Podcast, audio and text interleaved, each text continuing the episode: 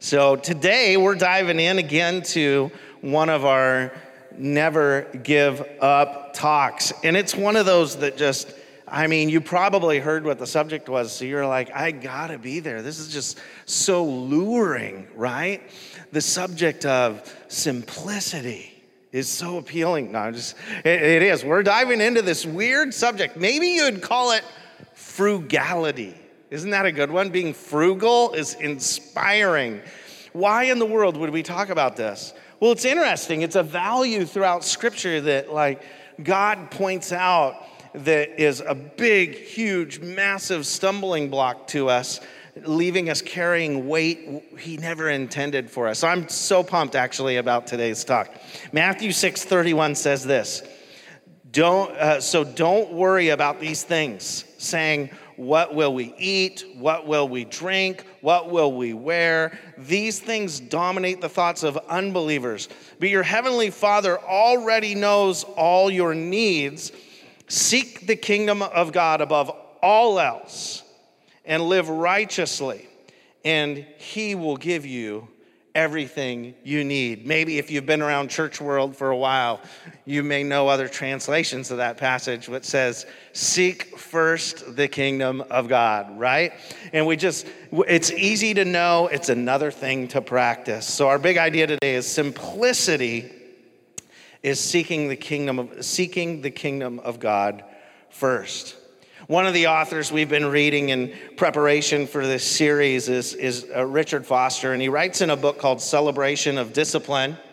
Uh, the central point of the discipline of simplicity is to seek the kingdom of God and his righteousness of his kingdom first, and then everything necessary will come in proper order. It is impossible to overestimate the importance of Jesus' insight at this point. Everything hinges upon maintaining the first thing as first. Nothing must come before the kingdom of God, including the desire for simple lifestyle. Isn't it so funny how we could try to course correct from living over here w- uh, with just such a, overconsumption mindset, and we're going, then I'm going to live a simple lifestyle, and then we swing over here to this side of the pendulum instead of discovering how do I live in a balanced state? Call it frugality, simplicity, margin, minimalism is a new word maybe you hear. Freedom from frivolous living. We live in a time where people are grasping for more and more and more, thinking it will bring them happiness. And it's just become a weight and a responsibility and, and um, are we willing to get to a point? and I think we are, I actually think we're at this tipping point where people are going, I want to free myself from some of this.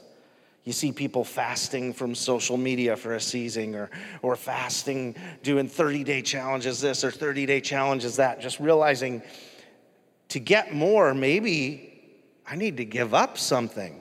And so you're seeing more and more of this movement, and it's inspiring, it's interesting to, to look at the fact that God actually talks about this in Scripture and that He would encourage us to discover the blessings of, uh, of singularity and passion and focus to Him. And then He'll bless us with so much, but it's like, let's get this like one thing right first and foremost. In Deuteronomy 8 7, we won't read it. Uh, you could go to Deuteronomy 8 and read all of it, but he, God promises his people that they would enter the land flowing with milk and honey. He's entering, the Israelites are able to enter the promised land, and he's given them all these promises. And so in Deuteronomy 8 7, he's telling them about this land and all they're going to inherit. 10 verses later, in Deuteronomy 8 17, he warns them to remember who brought them the provision and to not think that they did it by their own hands. Because isn't it so easy, right, that we're blessed and we just think, I did this. I am a self made man, right? And we start writing books like, follow me. Not, you know, no, it was God who blessed you and provided for you. And so he sets up this path. Generations and generations later, Jesus gives similar instruction. And in Luke 16 13, he says, No one can serve two masters. For you'll hate the one or you'll love the other. You'll be devoted to one and despise the other. You cannot serve God and be enslaved to money. It's interesting. I, if you were doing an evaluation of your life, would you say that you're frugal or frivolous? Like, which, which way do you tend to go? You know, and do you recognize when you've taken the bait, drank the Kool Aid, gone down the path of consumerism? Or do you find yourself living on what God intended to provide for others through you, but you recognize, oh man, I held on to that blessing and I think He wanted to, to flow through me. I've had moments like that. The Christian discipline of simplicity is an inward reality that results in an outward lifestyle. And um, I don't know, I think it's my, all kinds of things happen with age, right? I'm 47, and I've all of a sudden discovered I like documentaries. Is that, I'm old instantly. I like just chalk, check the box, right? Thank you, Netflix. I am watching documentaries, and uh, it's weird. I, I, can geek out on them, whether they're food channel ones or, or whether they're organizational ones. Or uh, I watched the documentary Minimalism. Has anybody watched this one? It's really interesting. I'm all alone. No, okay, what's all uh, These guys decide that they're going to just live on like nothing, and they write about what, the, what, how they're simplifying their life, and and uh, how they found such freedom in stopping the pursuit of clamoring for more. Both incredibly successful guys just decided that, man, I'm gonna be more happy with less. All this stuff is like weighing me down. And um, they look at the world and the obsession with more and more and more around them, and they kind of re- took a deep gulp and went, wow, this is a problem. I see it in our own community, being a part of the Chamber of Commerce. I see different businesses that are coming into town, and we have uh, meetings with them and, and help them forge a path of success and different things. And, and it, like another business, another business, storage unit, another business, another business, storage unit. Wow, how many storage units do we need in a city? You know, and you just kind of chuckle about it. It's a $38 billion industry. Now, don't raise your hand if you've got stuff that you haven't seen in about a year in a storage unit that's just been gathering dust, right? Now, I, I was telling uh, one of our, our members earlier, I'm not picking on you because they just built one. But it's just the reality is, like, you're being blessed by storage unit users because your business is building one, and I'm not picking on you. Anyway, tell your husband he should have been at church and I could have picked directly on him. But uh, it was so fun. The reality is, it's a huge industry. Why? We can't let go of things. Have you seen Tidying Up? Right? That's another Netflix kind of show. The whole premise of that is to let go of things. I realized the other day when we were, we, we have a chore chart in our, our kitchen for doing dishes. And uh, one of our daughters was unloading the dishwasher and was like, we, we need to get rid of some of these mugs. it was this moment of just overwhelmed. They're stacking on top of each other, and they're either going to break or we're going to give them to somebody that's going to use them well, right? Because we have so many mugs. Wikipedia says to be a minimalist, you have to have less than 100 things, like you live on less than 100 items. Can you imagine? Depending on the season of life year end, you have less than 100 things in your house. Whoa, that's hard. We have more than 100 mugs in our house. I was just like, this is a problem. Why am I watching this show? Um, it's so funny. Being simple or frugal is not to say, man, I need to go to this extreme and only live with 100 things.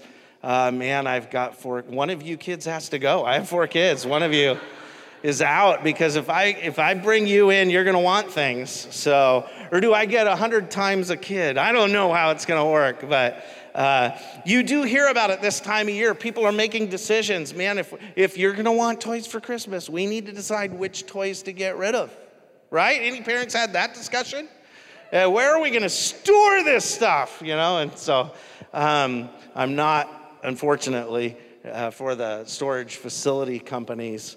I'm not going to get a storage unit and store stuff there. Uh, so it's like you're selling stuff because we are going to not become pack rats. So I just look at that and go, wow, this minimalism mindset is interesting. Dana and I have been incredibly frugal, probably on the pendulum of really frugal in our lives. Oftentimes because of necessity, because we need to be able to eat, you know, so you don't buy a lot. But just looking at this, how do I get to a place of, of living a more simple life? Here's a couple challenging quotes from that, that Netflix show. Uh, it's not that there is anything wrong with consumption, just compulsory consumption. Buying stuff because that is the template you have been sold.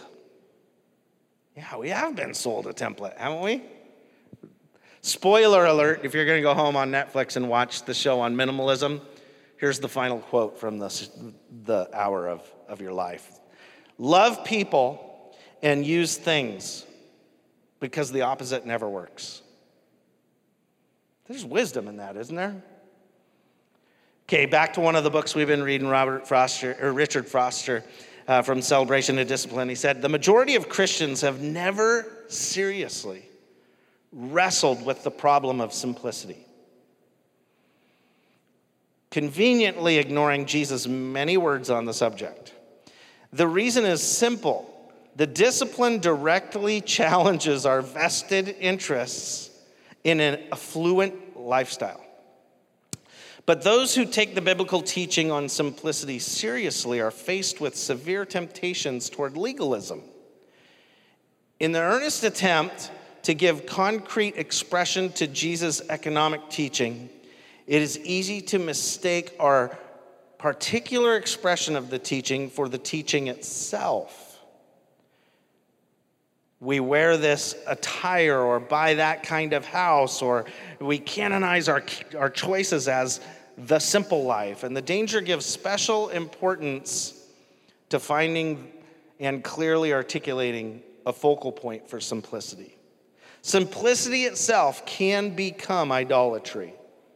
So we need a balanced approach at not giving in to the consumption mindset of the world that we're in. So, a couple thoughts for you that I think are going to bring freedom to us and challenge us. Isn't it good to be challenged through the Word of God?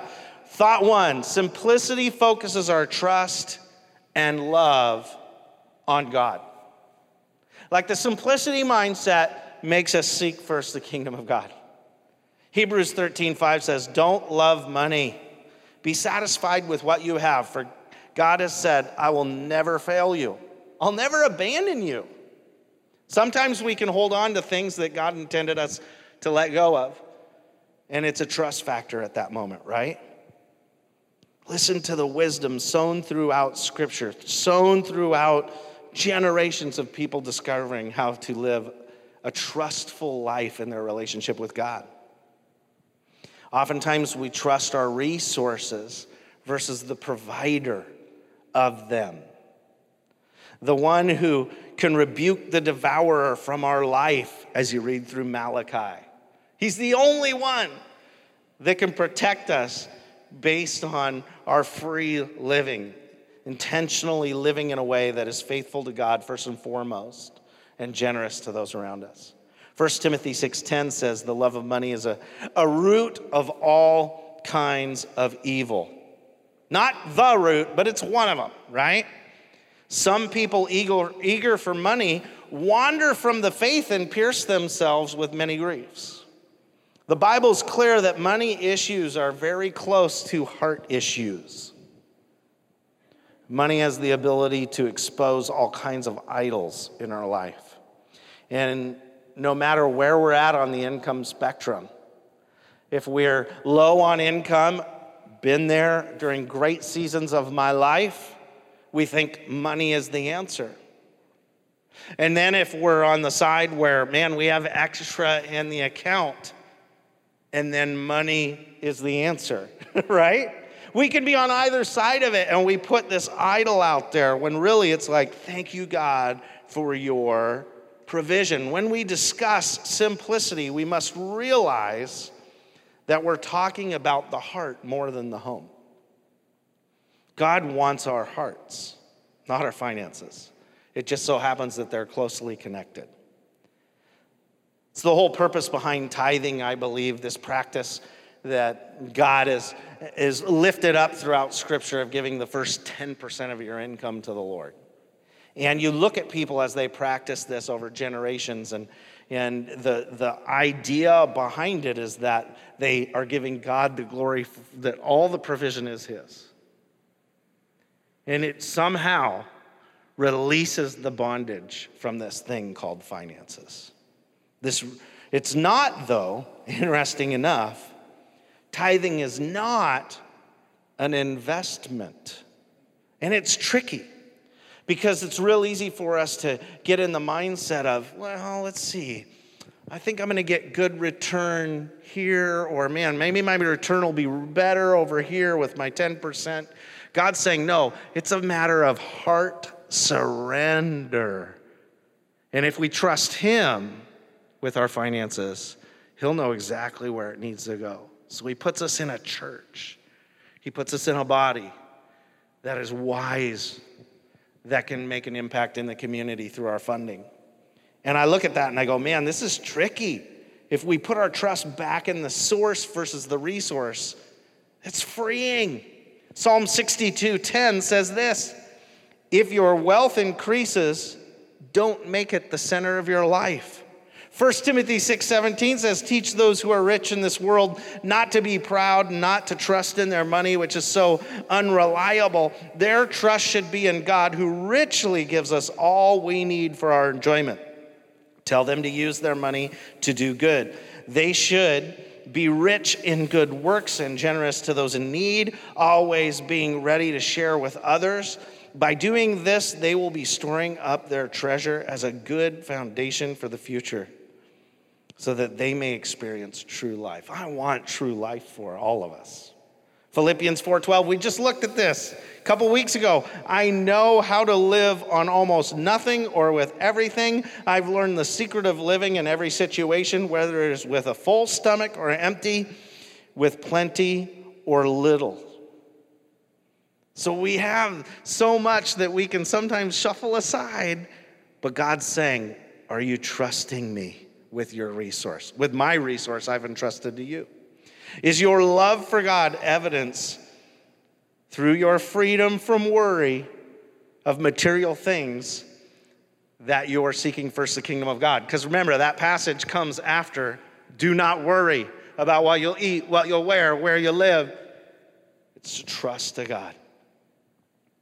Richard Foster again calls the following three things the inward reality of simplicity. Listen to this. These are three questions to know whether uh, you're living a simple life. Uh, do you view income, things, and possessions as a gift? Or like a right? I deserve this income, right? Do you trust God to care for things? And do you make your resource available to others? Worry and the love of money will find you holding on and answering the wrong way to those questions. No, I'm not going to lend that to somebody. I earned it, right? Simplicity does not only concern money. We did a series that so many people enjoyed a few years back called Margin.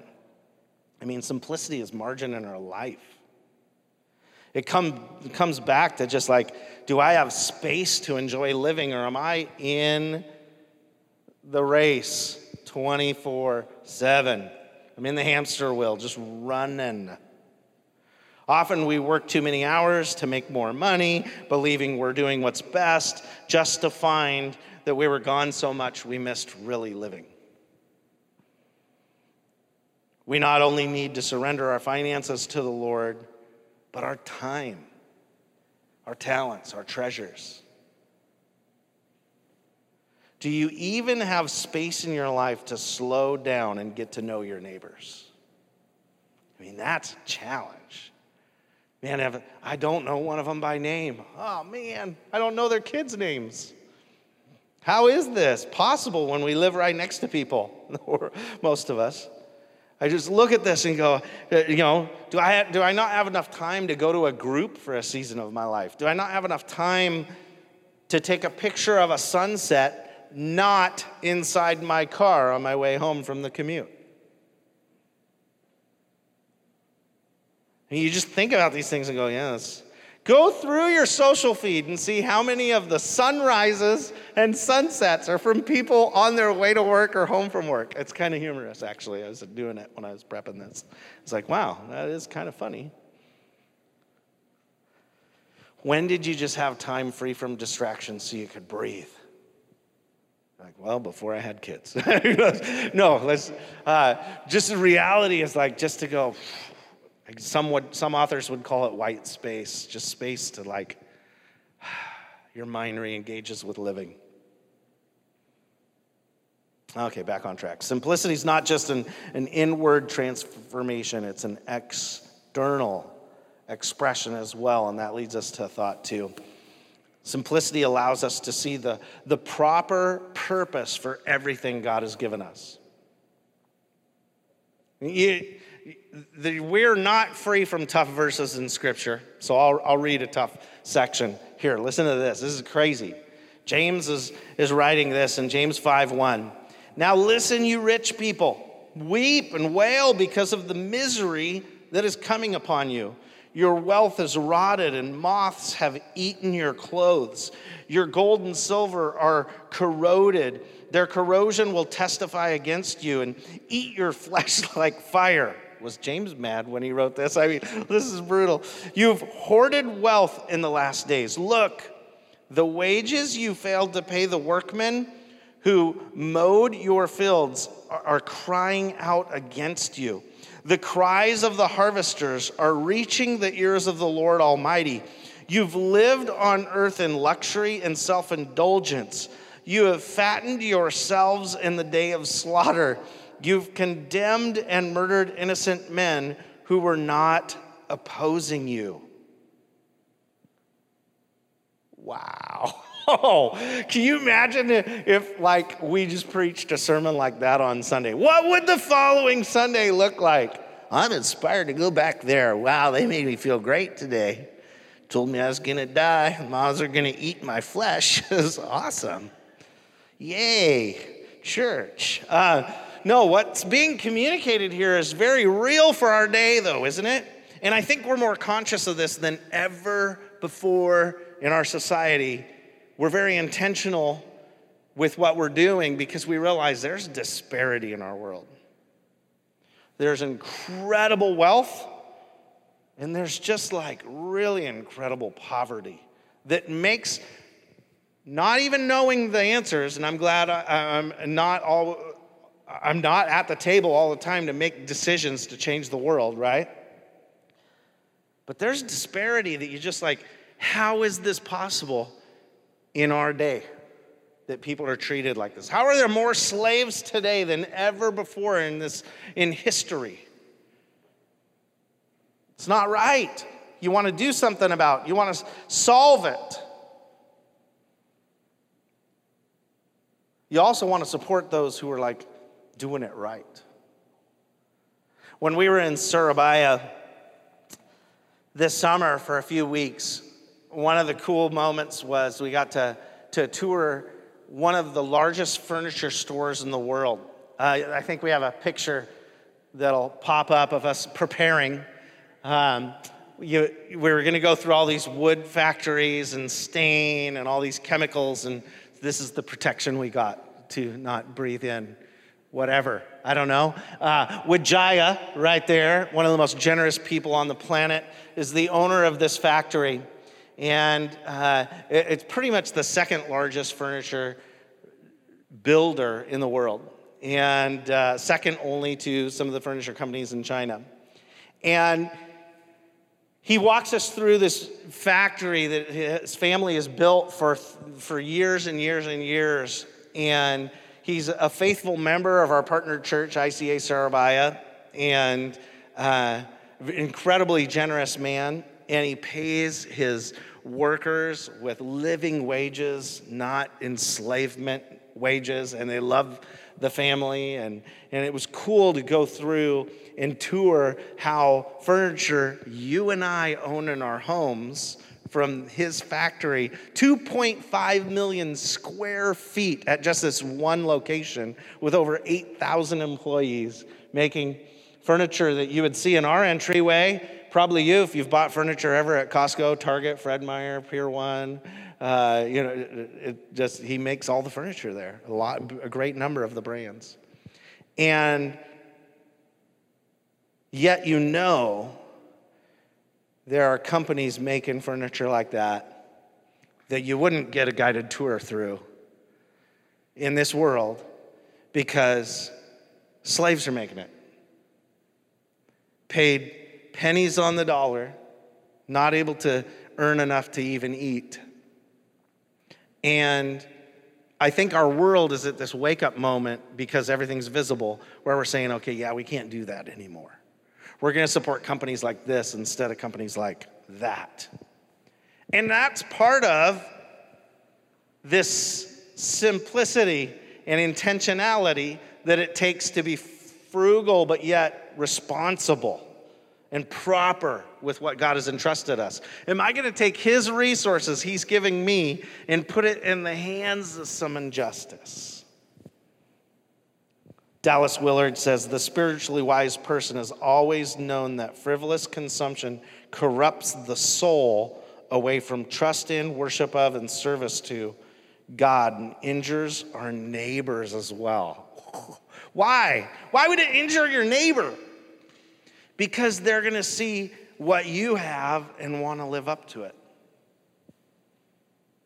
And then the cycle begins, right? not understanding its purpose. Another quote the Christian who has the ability to live luxuriously but fasts from all extravagance and practices simplicity in his dress, his home, and in his whole manner of life is therefore rendering good service to society. I'm not saying we have to live poor, crazy, you know, dust on our heads, woe is me lives. I'm just thinking, what if we could live intentionally? So we have some questions we put on your handout on the fill in that you could walk through uh, that I think will be good questions if you're going, yeah, I probably give in to consumption. What are some filters that we could practice that'll help us not ignore passages in Scripture challenging us not to just be consumer driven? Uh, and so here's some good ones adapted from Richard Foster's writings. Uh, am I purchasing this because it will be useful, or am I trying to impress others? Am I just trying to keep up with the Joneses? Oh man, they had Christmas lights installed next door. Guess we have to have Christmas lights installed. You know how much that costs to have somebody do that? It's expensive, right? That's craziness. Don't try to keep up with the Joneses. Man, I guess they have these many cars. I gotta have this. Oh, they have a travel home next door. I gotta get a travel trailer. Oh my goodness, they have a boat too. I gotta go get a boat. And people do this. They do. It's easy to be pressured by that. Number two, could this produce an addiction in my life? That's a great thing because some people, you might introduce something into your world that becomes a temptation. Maybe you're uh, easily addicted to technology. Should you introduce that technology into your life? Maybe substance is your addiction, and should you introduce that habit into your life? Uh, should you introduce that person into your life, that show into your life, that expensive of a coffee brand into your life? Should you go buy a shoe store? That's free um, for some. How big does your closet have to be? 100 items, remember, 100, no more. I'm getting rid of everything but these 100 shoes right here. Our uh, Dana's brother's married to a, a, professional organizer, and we were hearing stories about a, uh, an upstairs in a very large, large, large, like mansion like house that she was helping organize. And the upstairs had become all clothing racks. And downsizing, and she recognized, she hired a professional organizer because she recognized she had an issue. And finally, but every article of clothing was deeply emotional to say yes or no to, to make begs and begs and begs and begs to be donated. By the way, those going on the missions trips, we'll do a clothing fundraiser later in the spring. So don't throw your clothes bags out, store them somewhere until we collect them for those that can raise money. Okay, anyway, the free plug. Uh, the Bible's an equal opportunity offender, and this may just be prying at some of your living and your life. That's okay. God wants to help us grow, right? And uh, uh, third question Can I give this away?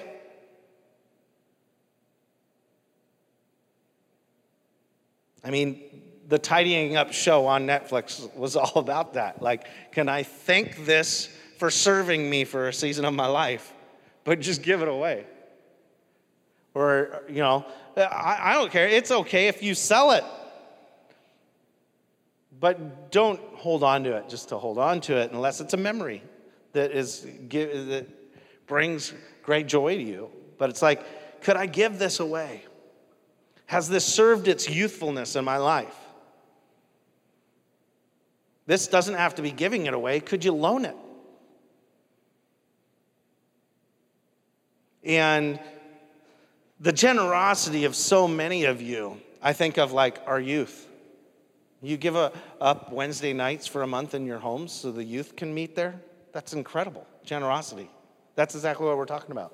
Can I let this be a purposeful space in my home?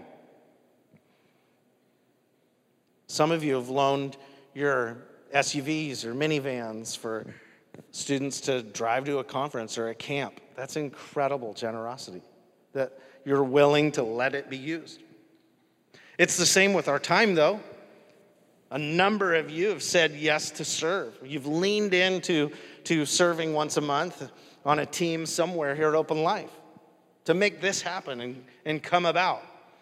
You, you've said, okay, I'm going to offer my time up to the Lord. I'm going to drive a trailer because I have a large truck. I'm going to let it be used. We can always use more large trucks that can tow a trailer. I mean, it's just the reality of everything when you look around us. Can I give this away? Can I let this be used by God? How about this one?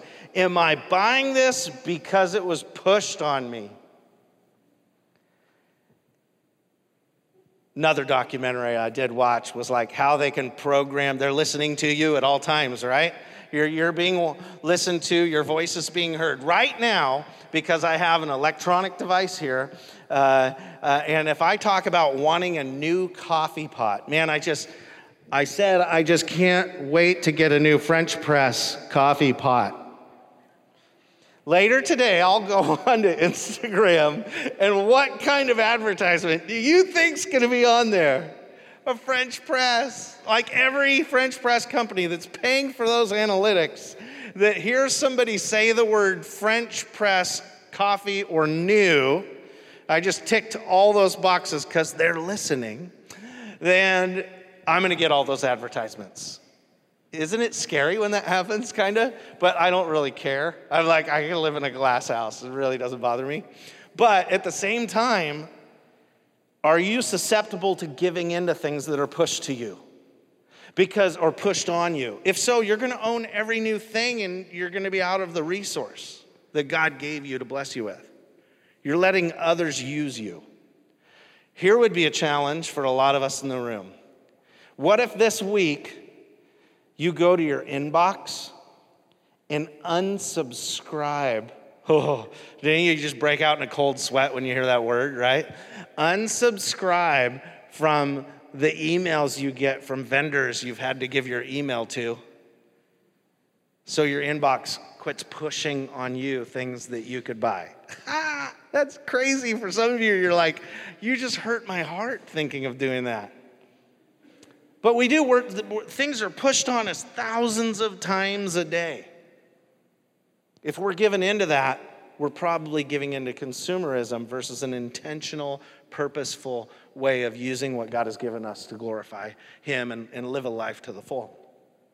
How about this, the fifth one? Uh, do I really have to own this or can I borrow it?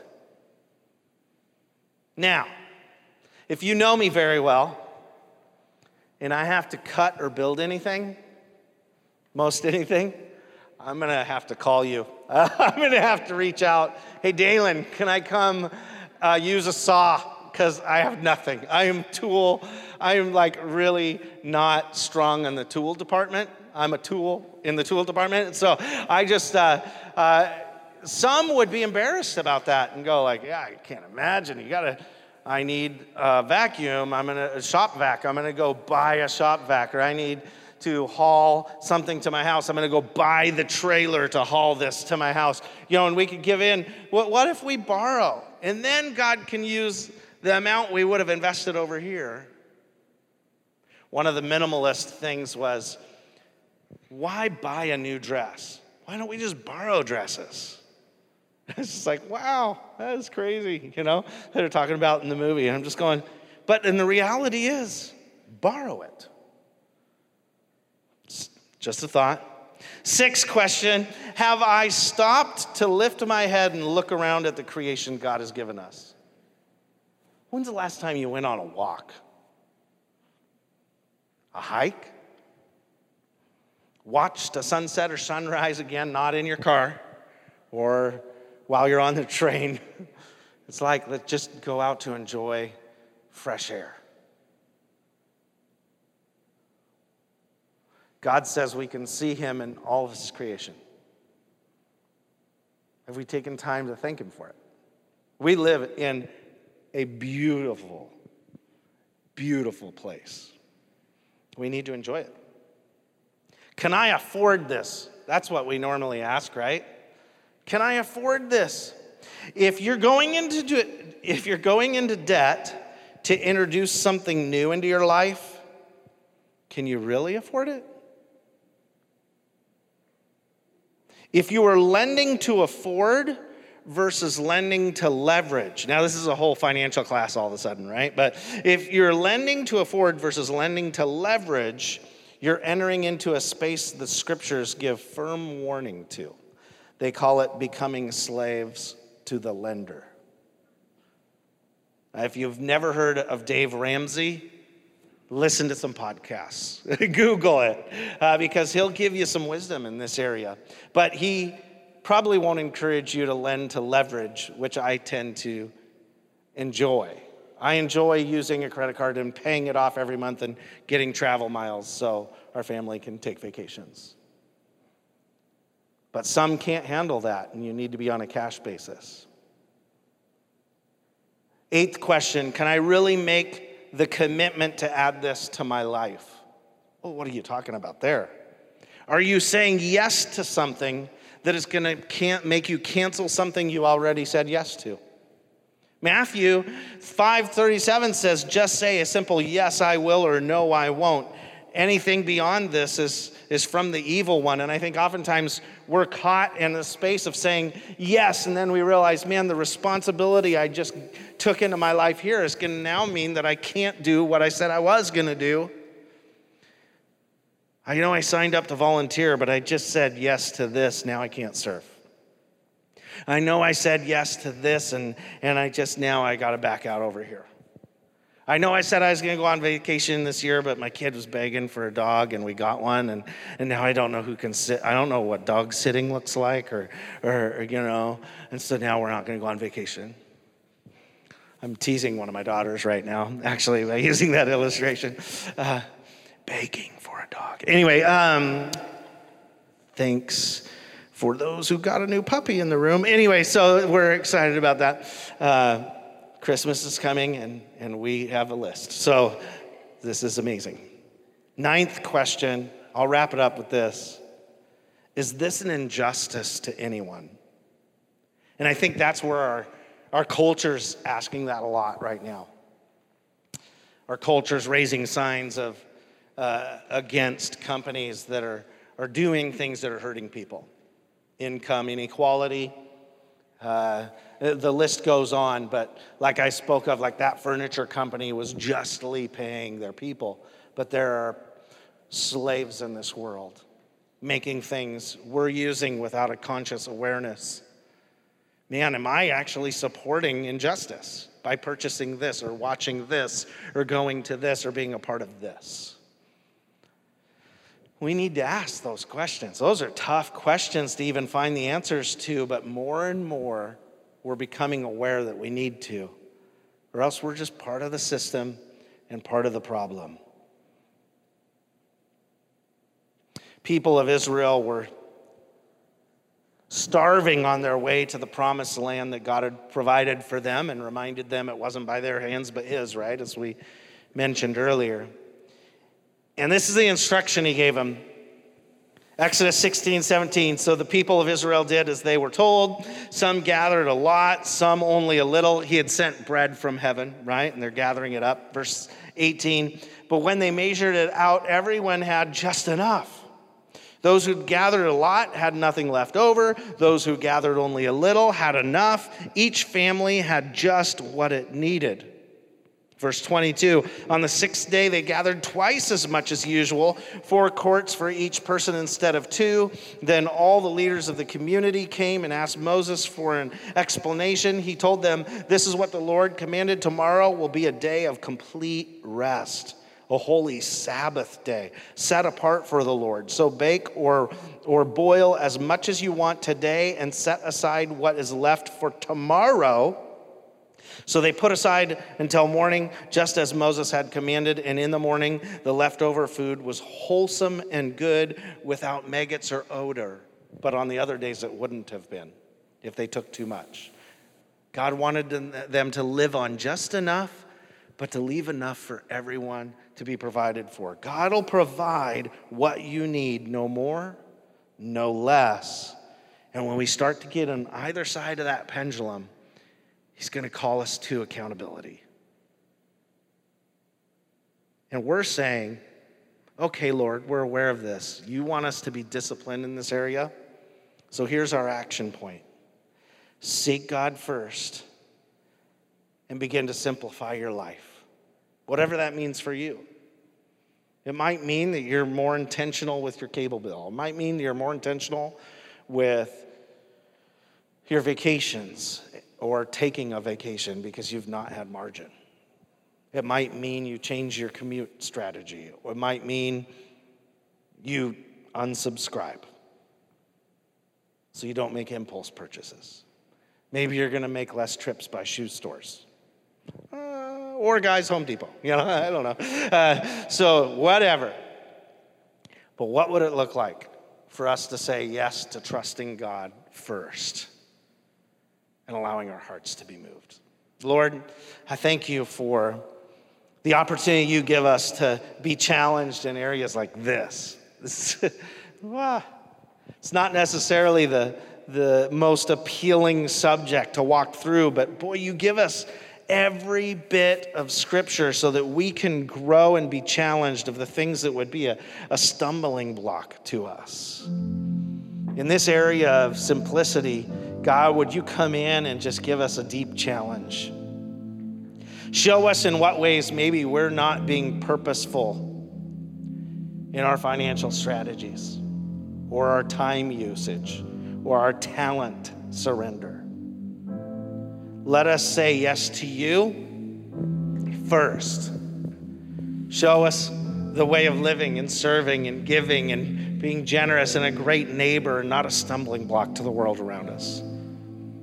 Help us to have healthy filters so that we're not giving in to the consumer strategy that we're being bombarded with.